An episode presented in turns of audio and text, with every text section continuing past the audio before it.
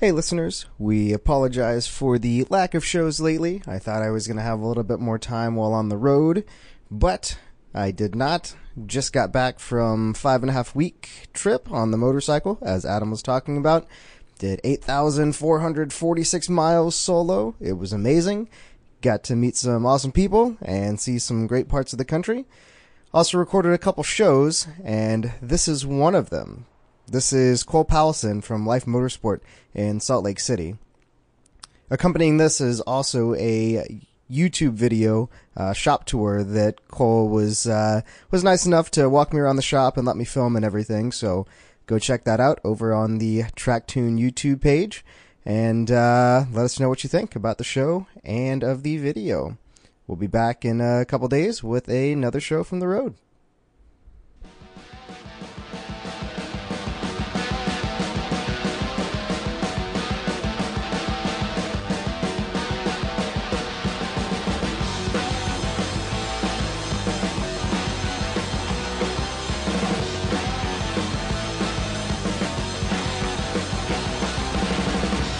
Welcome everybody to Slip Angle Show. I'm Austin Cabot, and today I'm in Salt Lake City, Utah at Lyfe Motorsports with Cole Powelson. How's it going, Cole? Excellent, man. So thanks so much for having me. I know uh, I think we've been planning this for probably the past two or three weeks. I messaged you and said, "Hey, Yeah. I'm going to be in town for the PWC race. Are you going to be around like sometime around that weekend?"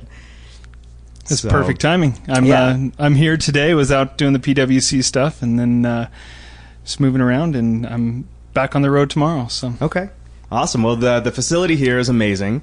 Um, hopefully we'll be able to do like a little bit of a video after we record this, so we can show everybody. oh, thank Um, you. But yeah, we'll, it's um, we'll give you the the VIP tour, okay. all access. yeah, there's a there's a lot of really cool stuff here. So Thank you. Well, I, I think a lot of our listeners may recognize your name uh, more recently from the Lyfe Motorsports GTR. Um, pretty much the the fastest GTR in the world, we can say now, right? Right. So you guys beat out HKS last year at the speed ring event at uh, Fontana um, by uh, a pretty decent margin, too, right? We did all right at the end of the day. It definitely was not going our way up until that point, and even our finishing result was shy of where we should have ended up. Had some engine troubles along the way, so um, good enough to get the, the fastest in the world title from HKS, and we've been carrying it with pride ever since, and uh, hoping to just battle with some more GTRs and uh, retain that title. Yeah, and you guys are will be at the speed ring again this year up in Detroit, right? Absolutely, Okay, yeah. I Really looking forward that. to that. That's uh, that's the next big event uh, for us in the car. It's outside of Pikes Peak and uh, Super Lap at the end of the year. It's uh, definitely the top of our list. Right. Now, I, I think a lot of our listeners probably know that it's the Lyfe Motorsports GTR, but they don't know about the shop that's tied with Lyfe Motorsports. Right. So, which is obviously your shop, um, which is where we are right now. Um, where did Lyfe Motorsports come from? I mean, I know you have a pretty decent background in motorsports and working for teams and things like that. Um, can you walk us through that? Like, where did you get your start? Well, it's a really long story. Okay. Uh, I'll give you the abbreviated version. Uh, I wanted to make a living with race cars. You know, of course, everybody wants to drive them, but uh, I took the more practical route and uh, became a mechanic. Went to Porsche factory training and uh, worked for Porsche race teams. Uh, worked in the American Le Mans Series, Grand Am, and uh, worked with people much much smarter than I as I developed and uh, my skills and honed my abilities and kind of self-taught my driving. I didn't grow up with much money, so I couldn't drive. I rode BMX bikes, and uh, the driving side really pushed me to learn more about the cars and how to tune them and drive them. And uh, eventually, Lyfe Motorsport was kind of a culmination of all of my things that I enjoyed doing: the the tuning of the cars, the driving of the cars, the the competing in the cars. Uh, kind of all just wound up under this one roof and. Uh, that's a lot of what we do today. It's arrive and drive race programs. It's custom race car fabrication, and uh, you know I get behind the wheel anytime I can and do driver instruction, data analysis, race car development, and uh, it's just been kind of been me for 15 years, Yeah. and then all, all of this stuff kind of ended up around me, and I've got a killer killer team of guys, and people trust us with some pretty cool projects. Yeah. So, what uh, what was your first car that you did any performance driving with? The first car uh, was a Porsche 911. Okay. Yep, it was a 996 GT3 wannabe. Oh man. This is a standard Carrera, but it had the uh, all the factory aero kit on it and nice Probably suspension. be worth some decent money if you still had it now. Uh, yep. It, it, it, it's I did okay. I actually Sorry for rubbing it in. no, no, it's it's fine. It's a 996. I I could find a nicer one. But uh, I I bought it when I was living at my parents' house. Still, I was working at the Porsche dealer. Bought it from the dealer I worked at. Uh, they didn't want a modified car sitting on the showroom floor, so it already had some nice suspension and the GT3 body, like I was saying. And uh, that was when I took the real race car engineering that from the teams that I'd worked on on the 997 Cup cars, a lot of it related to my 996. Mhm. So again, I looked to people much smarter than I was and what they were doing and what that effect, um, you know, what's the result of these changes and uh, what effect does that have on vehicle dynamics and. Uh, I'd work for a race team for a weekend, then I'd work at the dealership during the week, then I'd fund my own racing on the weekend. So I raced shifter carts, motorcycles, and my 996, and uh, just kind of honed my own personal skills until somebody was paying me to do it. Nice. So what? Uh, so you got your start with that car, or did you do karting and motorcycles before that, or was it all around the same Again, time? I didn't have any money. Yeah. So, you know, you can show up to the track and be a nice guy and be athletic, but nobody's going to put you in their race car. So, uh, when I started working at the Porsche dealership, I was young. I was only 21 years old out of factory training. Um, but it was a good gig, and Mhm. because I lived at home, I could afford a nice car. Right. And so, you know, I had a, a car payment that rivaled uh, some people's mortgages, um, and I just considered it as a, a platform for me to to learn and develop on. And I was already a decent mechanic, but I wasn't a decent driver. Right. Uh, so I used my first good job to fund all of my racing. I took out loans in the summer and paid them back over the winter, and I operated in debt all summer long, just funding my own racing. Uh, and that was, you know, how I kind of got my start in the road racing stuff. You know, my first car was a Geo, and I drove the wheels off the thing, drove it in the dirt, jumped at it, learned the ins and outs of what not to do to a car. Like a Geo Metro or Geostorm. Geostorm. Nice. Oh yeah, it was a storm. Nice. yeah, no, the pinnacle of performance. And uh, that you know, I knew I loved driving the cars and and tuning on them, but it didn't get serious until I got that Porsche, and that was uh, where it really started to shift into a more professional um, driving aspect. Okay. So did you just start driving it like in canyon roads and tuning stuff, and then like move over and start doing some track days with it? or- Yeah, it was the canyons that caught me. Okay. Um, That's kind of so- the way I, I started too. Well, it was Gran Turismo with Pikes Peak, and so Yeah. I was naturally drawn to rally cars and Pikes Peak. And I've never competed in a rally. You know, I've never competed in any sort of dirt race, uh, but that's what drew me there. Um, and the fact that we had a road course pop up around about the same time that I finished my Porsche factory training, um, there was work and there was opportunity, and so I gravitated back towards uh, that type of racing. But it was really rally cars and Subarus and driving up canyon roads that got me into the whole motorsport thing. Um, I always thought I'd do rally. Um, and I liked Subarus. Still, yeah. Oh, I, still, I still still think have you might one. do some rally stuff? Yes, Maybe? definitely. There's definitely rally in my future and, Okay. and rally cross. That's uh, no doubt about it. Yeah, I was hanging out with a, a guy yesterday, uh, Josh Carter, over Mhm. in West Jordan, that um, does a lot of rally cross stuff around here, or used to at least. yeah, So yeah. I'm hoping that that's going to be a more popular thing, and the the mix of gravel and asphalt together is something that I, I hope to. Yeah. big part of my future. So Okay. I just started doing some drifting. Uh, just trying to explore Branching out a little bit. all forms of motorsport because Yeah. I, I love driving uh, just in general. So I don't really care Yeah. what it is, but it's all it's all based around just hooning a car. You know, yeah, having, once you having start, a good time. once you start like developing that skill set too, you can become really versatile, and you know, Right. like learning to drift makes you a better road road course driver. Absolutely. Yeah. No, I've, so I've you're no longer fra- afraid of like the car sliding. Yep. you know so so yeah actually out here i've noticed there there seems to be a really strong subaru culture like there's a lot of subarus even There is. you know, and I a was lot of first. We'll just clarify but- that I was the first cool Subaru guy. oh yeah No. the first one in the area Well, it, the WRX caught my eye uh, when that first came to the U.S. shores, Okay. and so I got a, a 2002 WRX when I was in high school. Oh, wow. Working at Krispy Kreme, nice selling donuts. selling donuts and doing donuts You know it. or cyclones Yeah. sorry Yeah, until that oil starves and lets you down. But it was it was a big part of the the Utah culture was the Subaru thing, but not at the beginning. It was a lot of I hung around the Honda guys and the the import drag racers. That was popular. Nobody thought of Subaru as a sports car. Oh, really? Uh, so the WRX was kind of the you know The they were first. kicking butt at Yeah. the uh, the the street races, and it was a new car, and obviously I knew of it from the rally stuff, and so I've owned nine Subarus now. Oh, wow. Yeah, Okay. of all different types. Uh, What's been your favorite one so far? Honestly? It was my uh, The first one? yeah my very first Okay. one, my 2002 WRX. Okay. because I just drove it with complete disregard for everything. it was a, it was it was a new used car. It was a dealer demo, so I had a few hundred miles on it, and I got them when the 2003s were coming out.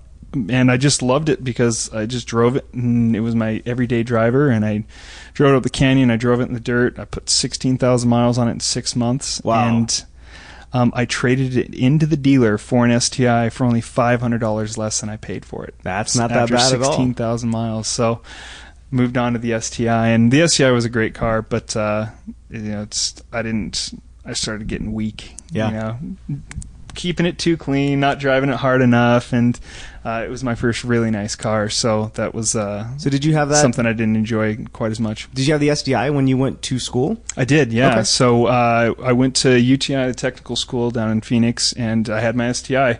I couldn't afford to move down there with it, so it stayed here. Uh, I think I had it like the last four months I was in school, but Okay. um, I ran an 11 second quarter mile with in it on stock tires, stock clutch, Really? my own crappy tuning. Had an FP green on it and a Turbo XS UTEC that uh, I managed to figure out how to tune myself, and that record stood until just a couple weeks ago for Really? our local stuff. Wow. And it was uh, kind of the first competitive racing that I got into, um, and it was drag racing. It was more for me to tune the car and get a knowledge. It wasn't the driving satisfaction wasn't there. It's because I was used to cruising these beautiful canyons we have right Yeah. at right at our doorstep. Just so more the- like the tinkering side. yeah, it was the okay. Here's the result of of tuning a car and uh, you know some quantifiable data to go off of. Like, okay, yeah, the, the thousands of dollars was worth it. Yeah. um, and that's that side of it um, mixed with the you know cruising up the canyon side. I just loved all the intricacies of the the technical stuff on the car and then the driving experience after you know being able to tune that. And when i first got adjustable shocks i just what do these clicks do? Some shocks they did nothing other shocks they did something. And it was it was just a cool experience and it really fostered the learning and uh, kept me pushing forward. Okay. Nice. So when when did you go from Subarus to Porsches? when i saw the light Yeah. when i saw the light i, I went to porsche it's kind factory of like the same training. design motor, right? Right. Just the back of the car. that's what i kept telling people before i went to training And somehow, if you if you take a flat motor and you put it in the back of the car, it becomes infinitely more reliable. It's really weird. Yeah, party in the back. No, no doubt. It's I uh because it came from kind of the import scene, uh, the Japanese cars. It was I was always standing up for the Japanese cars. It was the it was a complete lack of knowledge that I had on why a Porsche was. Oh, I, I can get my STI to do an 11, and I only spent this much money. It's like, Right. well, it lasted for a sixteenth of, lo- of long. Yeah. So when I saw the true engineering and design behind it, what made a Porsche a Porsche, it stood out that there was clear engineering advancements that hadn't made their way over to the Subaru realm, and you know they're they're cost prohibitive. So uh, once I saw the light and the true engineering behind Porsche and the racing heritage, it was I was sold. It was I was a Porsche guy for life, and you know still am, and always will be. And it's because of their dedication to motorsport and um, the results. You know, you look at race results. It's one thing to say you have a race car one season, but you look at decades of successful racing, and uh, that's what I want to be doing is racing. So, uh, me and Porsche, we just you know together forever in, a sense. But I still like the Japanese car tuning culture and. Um, you know, bang for the buck, what you get out of it, and obviously be, being a time attack guy, there's you know very much Japanese and uh, well very much based in the Japanese culture. Mhm. It's um it's just not a Porsche. It's not the same. Yeah. You know, we we're obviously racing a GTR, and uh, I love it, but it's just not a Porsche in the in the same sense. So there's just big differences between the two. Uh, not better or worse, but when it comes down Just to it, different. you know, I'm I'm just a Porsche guy. Yeah. and uh, it's more from the engineering standpoint. Not that a Subaru can't go as fast. You know, the the only car that we've really lost to has been a Subaru. I got mad respect for Mike and the GST team and, Mhm. and what they've done with that car, and they've done it on a fraction of the budget that our GTR team's done it, or any other, you know, Lamborghini team or Porsche team, Ferrari team. Um, and you got to admire that and what's been done. But uh, you know, you look at the picture of a whole, and I'm I'm just on that Porsche side of the fence. Yeah. Okay. Awesome. Well, I guess what was it last year? You guys ran Pikes Peak with the GTR, correct? Yeah. So uh, where where did that idea come from and start from? And you know, obviously, there was a lot of prep work and preparation that went into that. You want to explain it a little bit and kind of walk us through that? Well, Pikes Peak's been just a dream of mine. So this year was the third year in a row that we've run it. Um, second year with the new car, uh, and it's just because I was a kid playing Gran Turismo, Yeah. and it was Pikes Peak, and I couldn't believe that this cool racetrack, uh, if you want to call it that, was just one state away. You know, just in Colorado. Um, so it really intrigued me because of similar. Um, you know, lay of the land, the way the mountains are and trees, and it just stuck struck a chord with me as being something I was very used to, and I love spending time in the mountains, and I love race cars, and so Pikes Peak is just naturally this thing that uh, I was drawn to, and I'm an adrenaline junkie. Yeah. I just I'm I'm a sucker for it. There's nothing like uh, going flat out on that mountain. There's just there's nothing that can, compares to it that I can think of. So it was kind of a, a dream that I always had, and I got the support of Kyle, the uh, the guy that behind the GTR that uh, has funded all this, and he uh, he thought it'd be pretty cool to go to Colorado Springs, Mhm. check it out, and so he he let me do it, and then we did it again and again, and now it's just uh, the event that I look forward to the most each year. Um, I don't know why it's treated me so poorly. Yeah. uh, for three years in a row, but uh, I know we'll get the result we want uh, if we just keep sticking with it. But it's so unique in the sense you only get one shot at it. Right. You just show up, race day, one shot. Doesn't go your way, doesn't go your way. You know, you got 364 days to to get ready again. So. Um, it's just been a long time that I've wanted to do it, and now that I've done it, it's just a drug. I can't Can't shake stop. Yeah. Yeah, no, it's Can't stop, won't stop. no. That's it. I'm going to keep keep at it until we can get get the result that the team deserves and what what we've been working so hard for. Um, and because the, the car is not a specific Pikes Peak car Right. or a specific time Right. attack car. It's Yeah. it was built to one set of rules, and now we're trying to modify it to do all these different things. And uh, you know, we may have better luck if it was just a concentrated effort at one thing. But I think one of the things that GTR does well is lots of things. You know, we want to go do a roll race. We want to Mhm. go do a drag race. Take the wings off, see how fast it goes. We Mhm. want to we want to go sub ten at Pikes Peak. We've even talked about taking to the salt flats. Who knows what what what will it do out there? So um, there's not many cars that you can do so many cool things with, and uh, that's why we're you know choosing to do all of these things. We in the other GTR we did a six hour endurance race and won, and it's the only all wheel drive car to do a six hour endurance race that's not you know a GT3 spec car. So Right. it's a cool achievement that we have, and we have this time attack title. We want this Pikes Peak title, and we're going to do it all with this car. But it's Pikes Peak's always just going to be at the top. Yeah. You know, as much as it's cool to do all these other things, it's Pikes Peak's at the top. Know, that'll be like the the constant every every year, hopefully for you. Like you might be dabbling in like land speed stuff, Right. but then like put it back in Pikes Peak trim. at at least then- until we get the result that we want. right. That that that'll be you know I I know I could take a year off. What's My- that? What's that result? Over overall winner? Sub ten. Sub ten? Sub ten. If I can just go sub ten minutes at Pikes Peak, uh, I'd be the the happiest boy in the world. What sort of stuff do you do to prepare yourself as a driver for an event like Pikes Peak? Lots of simulation laps, looking Yeah. over video data. Um, on race week, I'm you know I do my regular practices, but then I make an effort to go up and drive on the mountain during the week. Okay. and it's such a difficult course because there's not a lot of visual markers and a lot of them look the same. And then on race day, all those things change. There's new hay bales, there's fences, and so where you so were your looking, references are completely different. they're gone. So you have to choose these immovable objects to be your markers, uh, and they may be different on race day. You know, if there's some new banner in the way that you can't see, uh, so you really have to respect that mountain. It catches people out all the time, even veterans.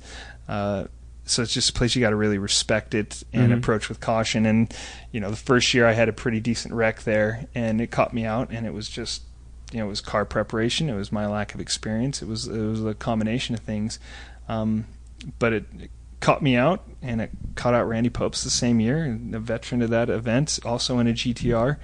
Um, and there's just no amount of preparation that really gets you 100% ready to do it. So it's just being the best prepared you can on race day, but nobody just walks up at the start line and cruises Right. to the top. It's Right. Nobody. So there's a there's no amount of prep that can really get you there. But I'd say I'm much more calm on the third year at the start line than I was the first year. I'm sure it'll continue to get that way a little bit more. Hope and- so. Yeah. Well, the changing conditions. You know, uh, this year I was going to go up in the rain, so we put on rain tires, and they said, "Oh, we've got mountain goats. Oh, we've got fog. oh, we've got wrecked cars," and it's just okay.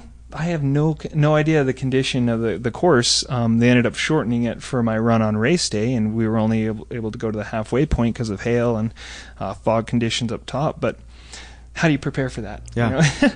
you can't. So you just show up and you do the best you can uh, given the conditions and hope that you get that result. And it's part of what gets people coming back for more, but it also gets people discouraged and, and turned away because so much effort goes into it. I can assure you it didn't cost me any less to only run to the halfway point this year.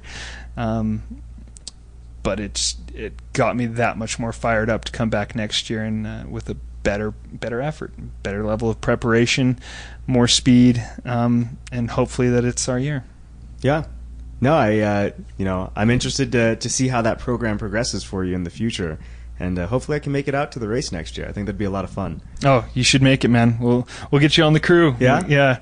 You're, be you're better awesome. off getting a media pass. You Yeah. can actually go other places. but uh, happy to have you join us and share that experience because it truly is, you know, second to none. I've been up at the top of the mountain talking with drivers, teams from around the world, and they just talk about what a special place it is. You know, racing to 14,000 feet, being up before the sun comes up each morning, and Yeah. uh, there's just no place like it, and it's it's really a cool experience that I wish I never had Yeah. had experienced. What's, what's crazy is that for you know f- for grassroots motorsports type things, um, you're kind of here in Utah. You're almost at the mecca for it. I mean, you have Pikes Peak really close by, and you have Bonneville, you know, an hour and a half to the to the west. Right. And those two, and like Indianapolis, are like the three places that even if you're not into cars, you know what those are right. which is you know really unique. So being out here in the West, you know you're you're ideally situated for both of those. No, it's it's that whole privateer type of story. You know, we look bigger on the internet and more organized and all that, but we're really just a regular group of guys with big ambition, and um, we we feel like we got that first note or first set of notoriety from the HKS win, but it was years in the making to get to that point. But we've seen these these heroic stories where people have come to the Salt Flats or, or gone up Pikes Peak and had a, a really good run and you know got noted in the history books. So we're definitely a grassroots uh, group. You know, I run a professional operation for my clients, but when we run the GTR, that's our own team's effort. That is not like a customer coming to us saying, "Hey, you, we want you to run this car at these events," which Right. we do a lot of. It's our team. Everybody in the shops had a hand on the car, and we're doing it on a budget, despite what it may look like. You know, there was some funding early in the early days, but it's uh, it's not what it used to be. So it takes a lot more uh, more work and more creative guys uh, to to be able to operate that car at the level that we want to operate at. Um, but it's as, as true grassroots as they come. Yeah. Now out here in Salt Lake City, you guys have Utah Motorsports uh, campus, which you know was previously Miller Motorsports Park, um, and that's pretty much like one of the only road courses that you have nearby, besides maybe Las Vegas. Right. Um, you know, Las Vegas is is somewhat close by, um, but we were down in the shop earlier, and it looks like you guys have a lot of of spec Z's that you've built up for you know for your customers and things like that. And you were explaining to me it's a pretty popular class out here. Um, you know, Yeah. at, with NASA at Utah Motorsports Campus. Uh, where where did that kind of begin? Because other other regions in the country, Spec Z isn't nearly as large. And so from my from my perspective, seeing that you guys have a lot of the cars here, you guys are kind of influential in in building that class, in my opinion, out here in in Salt Lake. It it was when the class popped up. I thought, okay, 350Z spec. I saw the spec E46, and I was like, cool. That that may take off. Didn't know really what to think about it. Um, a couple guys locally latched onto the idea, and they kind of ran by themselves for the first year or two, um, and then. There was a third car, fourth car, fifth car, and now we're talking some contingency money um, so that attracted more drivers. Um, we've built seven Zs through our shop uh, for different guys from ground up builds, and we've also sourced other cars out of state um, and kind of refurbished them and got them ready for the local series. So. Uh, I think it's been a concentrated community effort um, of saying, "Hey, we we want this class to go," because I know NASA was pushing for it. Um, Matt Guyver, our local director, is a, a big Nissan fan and thought that it would do well. So it's uh, it's communicating. Yeah. You know, a lot of people don't do that. Uh, yeah. So getting everybody together and having a uh, an idea of which direction to go was was just good communication by the region, and now we've got over 20 race prep caged cars that can go out and run at any given time. I know we've taken green flags with 18, 19 cars, and we're taking uh, even events on Sunday in Utah, 15, 16 cars on a on a Sunday race. So um, I think it's just a good group of people to race with. Everybody throughout the group has somebody, whether it's your first race or you're an established guy, there's somebody to go and battle with. Um, good support from NASA, uh, even on the regional and national level. Uh, good support from Toyo, working with us on the tires. Uh, and it's just made for great racing at a, at a reasonable budget. And we don't have any open wheel here locally anymore. It's gone. And so I think where you would have lost some of those drivers to the open wheel stuff, they've looked at the Spec Z, um, comfortable with the price points in order to be competitive. And uh, like I said, there's a place for everybody to race, regardless of uh, skill set, talent level, um, how many years you've been doing it, and that's I think just been the the big key to it all. Okay. Yeah, I mean those cars seem like they're pretty affordable to obtain a donor. I mean, you're talking we are talking earlier like six to seven grand for Yeah. a decent one.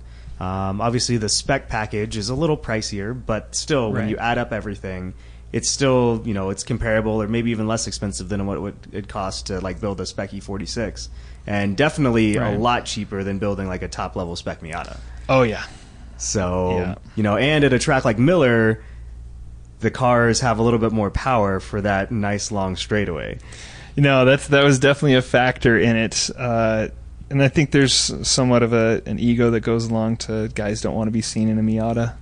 Um, and it's just from a lack of knowledge, you know. The a lot of these Z guys, it's their first race car, Mhm. and that's it's not a bad thing. It's they just didn't know what they were really getting into, and I think you got to spend a year at a racetrack to really see. Okay, these Miatas are a functional tool, Yeah. regardless of what they look like on the outside, or your friends down at the gym think uh, they're a really good, viable race car option. Um, and I'm so happy the Z's have been so reliable, and it's just like a big kid Miata um, because they've been exactly what uh, we anticipated they would be as far as reliability and cost of operation and all that.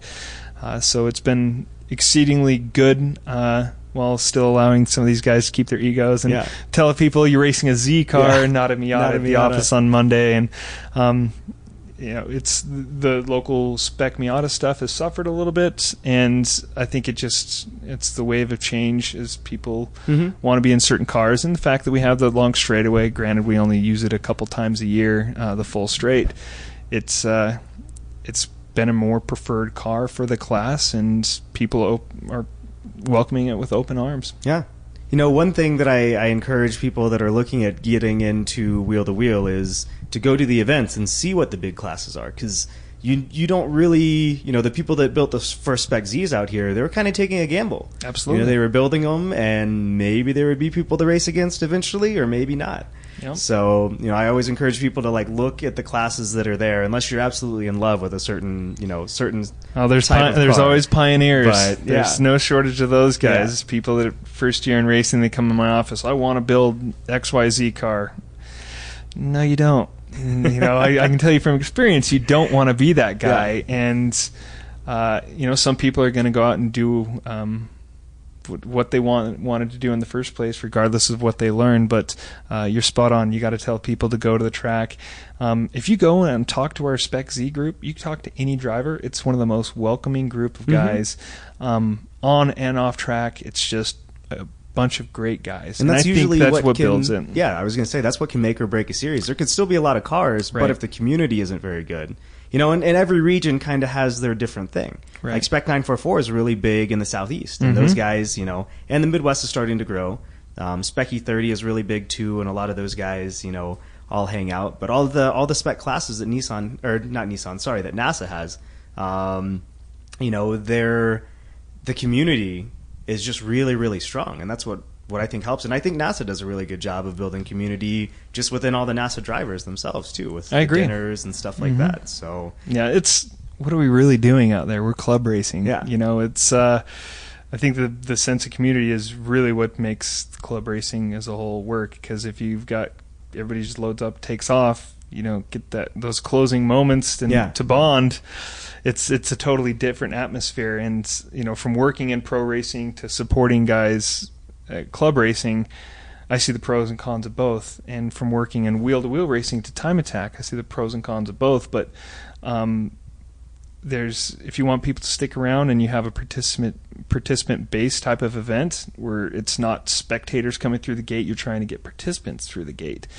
Um, giving them a positive experience is by far the most important thing. Yeah, because how, how they leave feeling the gate you know, if they're 14th or 6th, isn't going to really matter that much. It's like, did they have a good time at the barbecue after? Did they meet some new friends? Eh, Or did they feel like a part of the community? That's Yeah. what keeps people coming back because nobody needs to spend the money to Yeah. do this. There's plenty of other hobbies and that when you can do. when when you look at events and see large car counts in fields, you know, like for I think for Indy this year, there's like 90 something spec Miata signed up for for runoffs. Yep.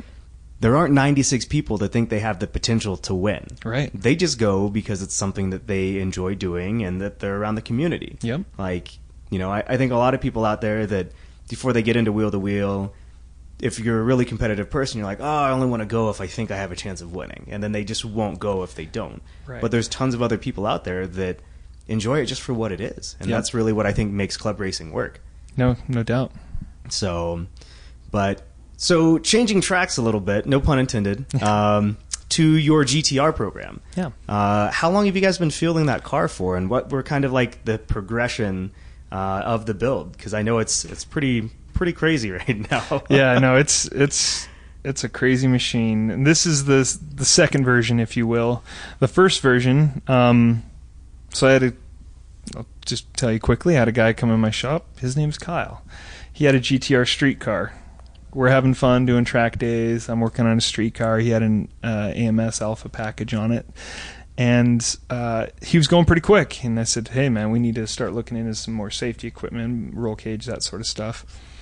and he liked his street car. He didn't want to, you know, gut it, cage it. Uh, he still wanted something to drive on the street. So I reached out to my friends over at Cobb, and they had the retired Time Attack car, and it was just kind of sitting in the corner. They had done what they wanted to do with it, and uh, called up Trey and said, "Hey, would like to look at this car. I heard it might be up for sale." And went to Texas and bought the thing to revive it. It was in pretty sad shape, you know. It was uh, it served its purpose and it sat in the corner. So I like the guys at Cobb, but like when you show up, like I've been to the Plano one before, and Yeah. they have like really awesome like time attack and autocross Subarus just stashed away, like with dust on them and everything, Yep. just put up and forgotten about. I know it's it's sad to see it there. So it was for me. It was cool to see because Cobb was based in Utah. Yeah. And so Oh, really? I, I- yeah, I didn't know for that. a number of years. Really? Yep. Okay.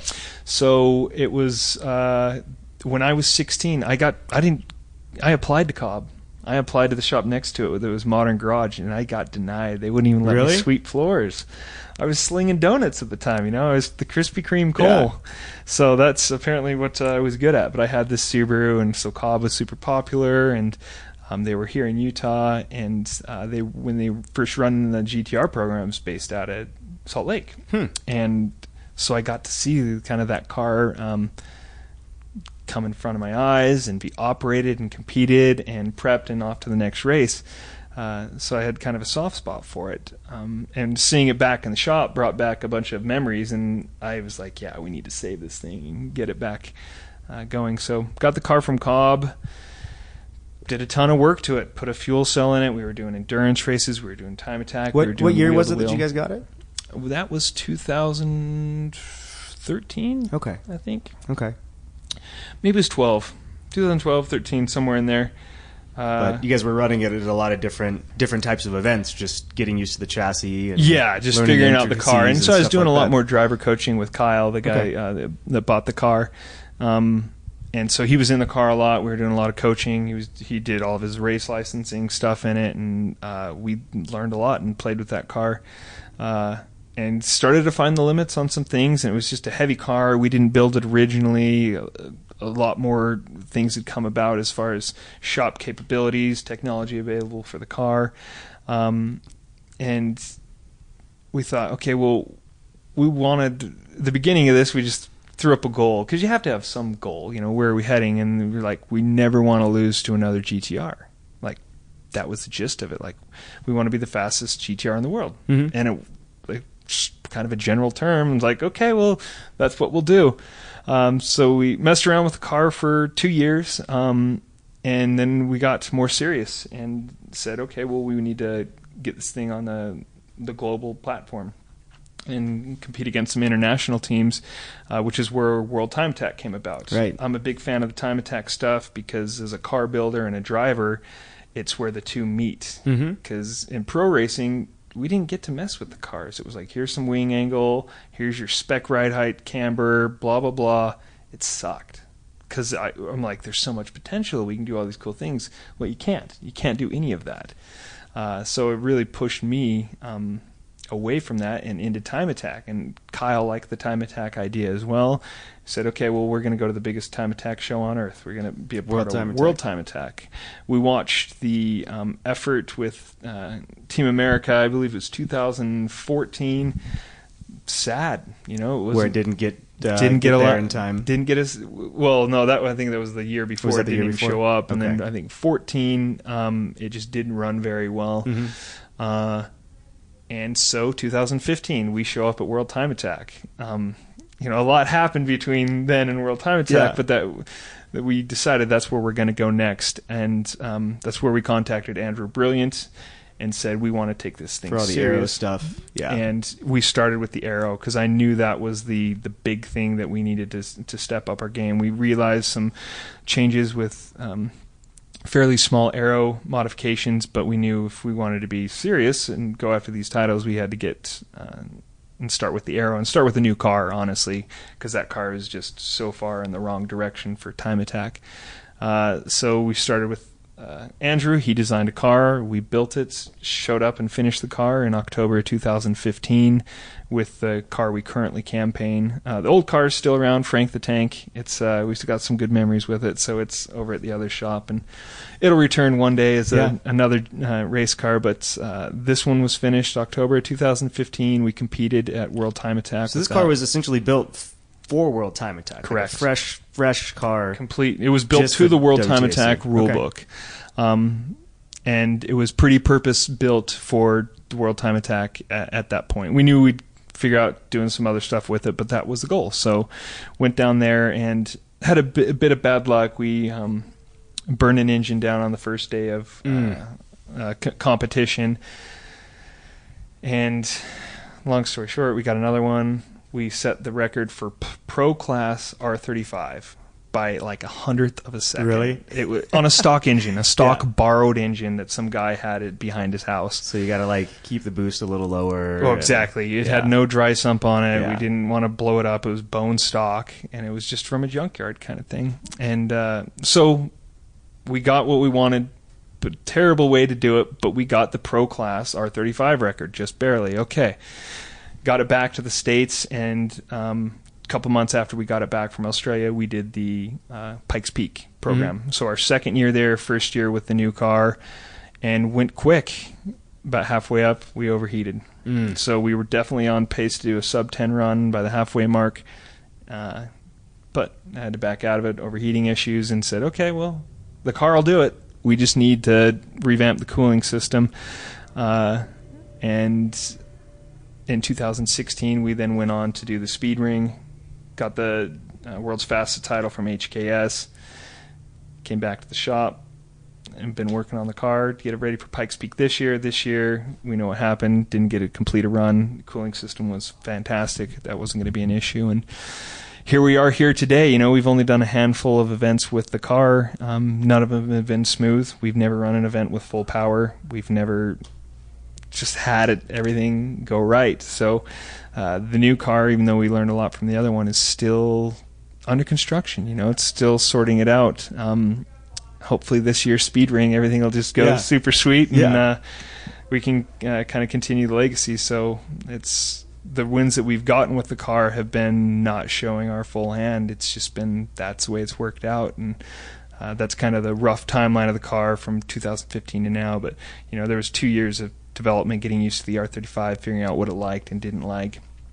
Um, with the more of the street car chassis before we knew we needed to step up the game for the new car. Right. Now, one of our, our previous um, guests on the show and listeners, uh, Will Ah Young, is going to WTAC oh, this yeah. year. Uh, any any tips for him? You know, showing up for the first time like you did back in 2015. Don't drink too much yeah. before race day. no, the Aussies are great. It's uh, th- again, there's no way you'll be totally prepared. Right. Um, but you have to realize how advanced they are down there, running that track on those tires. Yeah, there's cars that are built specifically for year that track year. and that event, and that's the exactly. only thing that they do. Yeah, and it shows. You show up and you start putting lap times down, and you say, "How the hell are these guys so much faster?" Yeah. And we were getting it sorted as far as we could on a stock engine, but um, they're masters of that game. You know, it was just amazing to see the level of car prep and professionalism in a time attack paddock. Uh, as well as having all the spectators there, the big show. It's it's super cool to be a part of an event like that because aside from working in pro racing, road racing here in the states, there was nothing even compared to it, um, and they filled the place up. So it's it's show up, learn something, go as quick as you can, uh, and all the competitors down there are so open book for the most part that you can get a ton of information. Uh, so just to be a part of the show is an amazing feat, but I I have a hard time believing that anybody will be very competitive there from outside of Australia for the next couple of years. Right.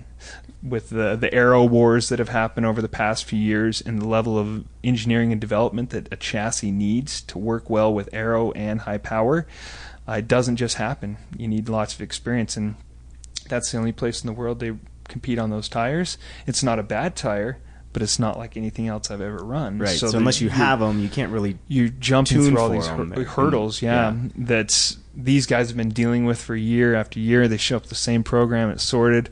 Uh, and I just wish every outside competitor luck as they go up and battle with the Aussies because they really have a, a, good program put together. And uh, Will's going to go down and do just fine. He's yeah. going to have a good time. He's he's a hell of a competitor. The car looks like it's turning out great, uh, and I wish him all the luck. Yeah. So now you you liked the event so much that you went back last year without driving. Well, you did get to drive a car. Did did a bit and some practice yeah. laps, but you know. Um, was it the community that drew you back just to go back and see it without competing again? It's it's time attack. It's the time attack culture, and I'm hoping it rubs off around the the rest of the world um, because I don't typically go to racetracks if I'm not racing. Right. Um, it's hard for me to do.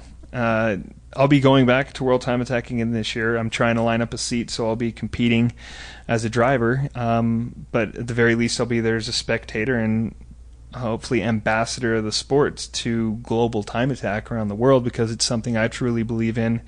I think they're doing it the best in the world right now down there, um, and they've stuck with it.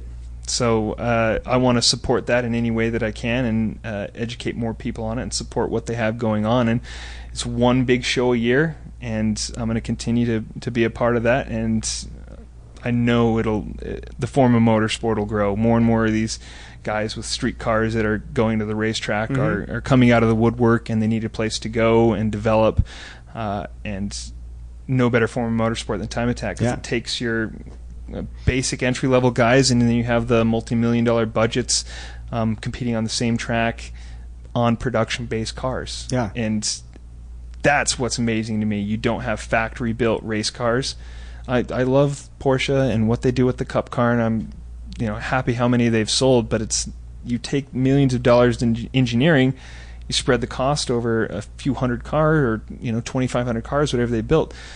You're cost sharing this development across this platform, and they do really well. But it's not a production car. You can't tell me it's a production car. Yeah. A production car came off a showroom floor. It was sold to an individual, and they modified it and got it to that level.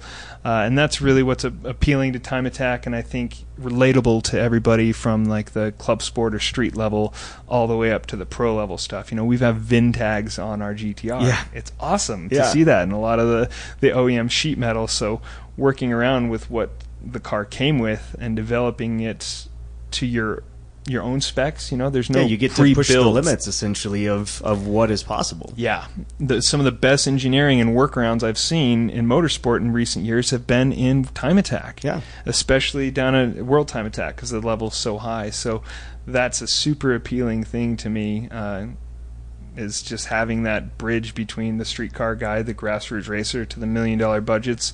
Because there's something for everybody. The cars are the stars. You know, you there's a certain car you identify with, and it's just you love it. It's a bad piece of engineering, and you want to see it go. And when you see those cars run in real life, they are so fast. Uh, you, visually, you don't see that. You know, a TA1 car visually looks pretty fast, um, but outside of that, you don't see these full body cars that visually look fast until you get to World Time Attack. They're wicked fast, and uh, it's just cool to say that was a street car at, at one point, and Yeah. now it's turning Like, that guy has faster a laps title. on a street tire Yeah. than these V8 supercars or these uh, even Formula car times. So it's it's super cool to see that, and I think it's relatable, and you're going to get more and more people jumping into the sport, and I, I just want to be a part of that. Yeah. No, with uh, you know, we've seen it with a lot of our grid life competitors that you know they'll start with a car and then season after season they just keep advancing and keep you know keep progressing and building the car, but also becoming better drivers at the same time. You know, and it's just it's really awesome to see Yeah. that somebody can. I don't want to say dedicate because it it it's not a huge sacrifice to do it, but it does take some dedication. You got to spend some money, spend some time. Oh, yeah. spend some research. And that weeds out the people that are too weak to carry on. Yeah. And so the cream rises at the top. And it, nobody said it was easy uh, or expected it to be. And those people don't last very long. And I think that's what gives the this time attack culture like some claws. You know, I think it'll stick around for a while because the people that want to work through it and find a way. Um, you know, there's a hundred different ways to build a splitter. You don't have to build it out of carbon. You know, it's not always the best way Right. so people that have the the fortitude to to work through these issues and develop the car and then also you know do these track days and work on themselves as a driver it's what keeps people interested in the sport it's what keeps me interested in Yeah. the sport and i've thought okay well everything that i've learned at this crazy level like i need to go back and build a nice competitive street car Yeah. and so now i'm thinking about building a second car just for that you know respective run group. Um, and you could say it's, a, it's take a step back but i think it is a, a, as a new challenge Yeah. to enter You have you have a few more limitations. right. And now i got to you know jump jump around these hurdles uh, whatever they may be but that's what keeps it interesting. Um, and the fact like you mentioned earlier that you can do this over the course of years. You don't need to say okay you know i'm i'm doing Pirelli World Challenge. Here's my half a million dollars. Put me in a seat uh, you don't have to show up with a half a million dollars. You can have your street car that you modify, that you drive to work, and work and work and work, and eventually move up to uh, to the where wherever you want to be. You know, Mhm. I, I'm constantly striving for the top, and because I have, I am, it costs so much to operate that car. It's like now I can only do a couple events a year. Uh, versus if I had a street car that I was driving to the events, I could do a lot more driving. Um, but I'm, not, I'm less focused on my driving, more on the car and, and bringing it to these major events. But you can work 40 hours a week and take some weekends off and work on your car and make it to these events and do well. I've Yeah. seen it firsthand uh, with car level prep of all different sizes, you know, all different budgets, all different driving talent. Some kid came from a go kart, and this guy just did track days, and they're competing side by side. So it's uh, it's kind of one of the last grassroots place places that I can see. If you want a NASA license to go race wheel to wheel, man, you better have some money and dedicate some time to it. And Mhm. you know, if you don't have a fully race prep car, you're renting somebody else's car, which costs thousands of dollars. Well, you don't need that on the time attack Yeah. side. And uh, And for people that want to go racing, I usually recommend that they become quick drivers first.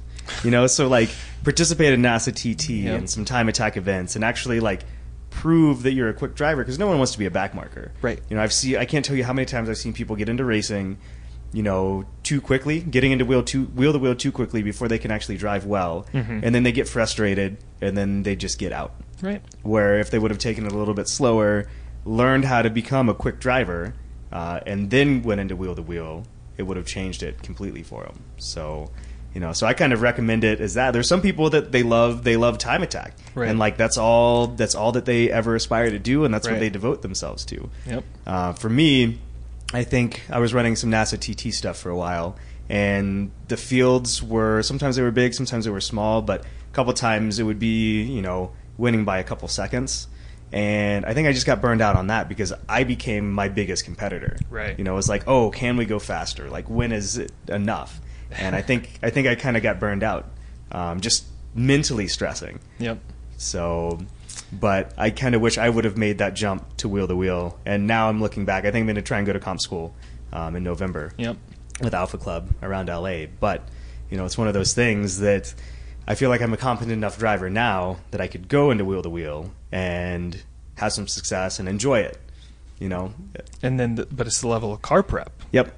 Man, the level for wheel to wheel prep, Which is what TT. your which is what part of your business model is, right? I mean, what um, you guys do a lot of arrive and drive stuff Yep. for your customers. Yep.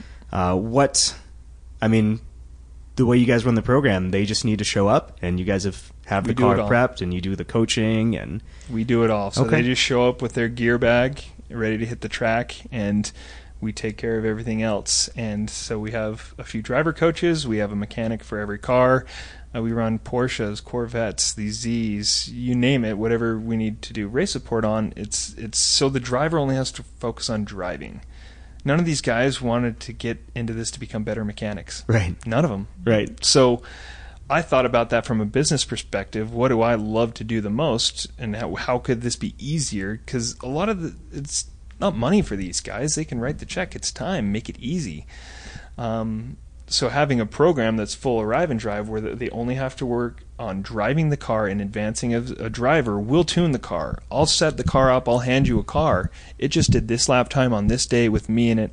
Now you go drive it. Like it's not the car. So let's focus you know getting that down to where we just focus on driver development is is huge. And you know you make it easy for these guys to only do that um, and I, I'm a wheel to wheel racer. Like, don't get me wrong, I'm a time attack guy, and I love that from the technical side. But if I'm racing, I want to race wheel to wheel. Yeah. you know, e- endurance racing, sprint racing, you name it. That's that's where I want to be. But again, it's cost prohibitive. You have to spend so much more money to have a wheel to wheel race car that the thought of it is just like especially on my budget i just cringe. Right. I, I don't want to do that. You know luckily i get driving opportunities through my clients and uh, you know they flip the bill for that. Um, otherwise i wouldn't be doing nearly as much driving but it's a lot less expensive to run a car for a couple laps than it is for a couple hours. oh hugely so. I mean, although in a, a higher level prep car like your GTR, uh, obviously it still costs a decent amount to run every single lap. But Yeah. you know, compared to like running a GT3 Cup car in a three-hour enduro, Well, it was t- to run the six-hour enduro. It was ten thousand dollar effort for the GTR. man. In a 350Z, it was about three thousand. yeah, So, It's, and the risks are lower. Yeah, so yeah, especially if you have other people driving in the car with you. Right. You know, I'm sure there's very few people that you trust with the GTR running an enduro with you. You know, now that I think about it, outside of me and Kyle, nobody else has driven the Yeah. new GTR, and then the old one, Sean Murphy, one of our team friends, is a decent driver, has driven it. But that's that's about it. Yeah, Yeah. the list gets Yeah. very short.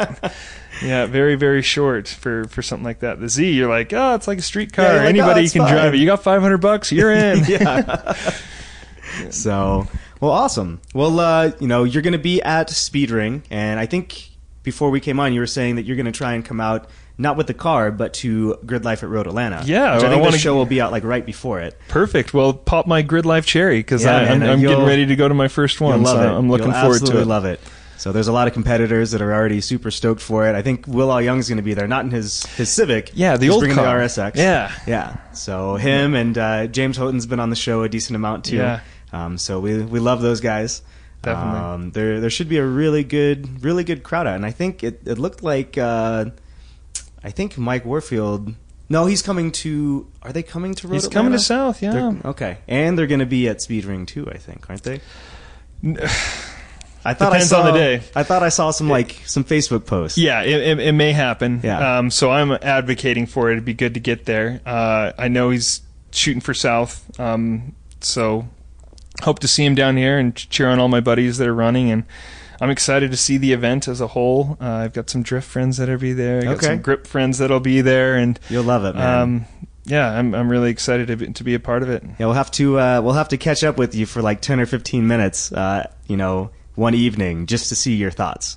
You know, Adam Well, and I catch me early in the evening, or Yeah? it's going to get a little slurred. Oh, it's fine. We've had we've had Cody Loveland on the show at like two in the morning before. It was uh, it's been good. See, we I, I got to share garage space with Cody at Pikes Peak. Oh, really? Yeah, so Okay. we were working out of the same Was that this shop. year, or- Yeah, J- Okay. the JC Fab Workshop. Okay. Uh, Cole, the owner, he's a stud. Took Yeah. good care of us. Uh, got to spend a bunch of time with Cody, but didn't didn't get to relax with him, if Yeah. you will. So uh, that we're due Yeah, for I- some of that. I can imagine neither of you were, were very relaxed that whole week. Oh no, it was it was just comical looking across at the two cars because Yeah. we're replacing a crankshaft, and he'd go out and practice, and then take tear apart the cart, and it was just a thrash from both sides, and Man. didn't get a chance to relax and uh, That's like each other, Team Team Garrett over there. Team Toyo too. Team Toyo, too, Yeah, that's right. Yeah, it was it was a good good combo. So it was it was cool to be a part of that program, if you will, next to him. But yeah, Cody owe me a beer. Well, where can people find out more about Lyfe Motorsports and kind of follow along with all of your, uh, you know, the things that you guys are doing and the events you're running? Uh, we we stay pretty active on the social media stuff. Um, hoping to update our website uh, a bit more often, uh, but we're really active on uh, Facebook and Instagram and our YouTube channel. Uh, we'll have our uh, Pikes Peak recap video here coming up pretty soon. It'll be pretty interesting to see. Uh, less less practice time on the mountain, more time in the workshop, so you'll get to see an engine rebuilt through a time lapse. All right. Uh, and yeah, just follow us on that stuff, and we'll put up our major updates there. Okay. Well, we really appreciate your time today, Cole. And uh, we look forward to speaking with you in the future. Uh, thanks for having me, man. All right. We'll talk to you soon.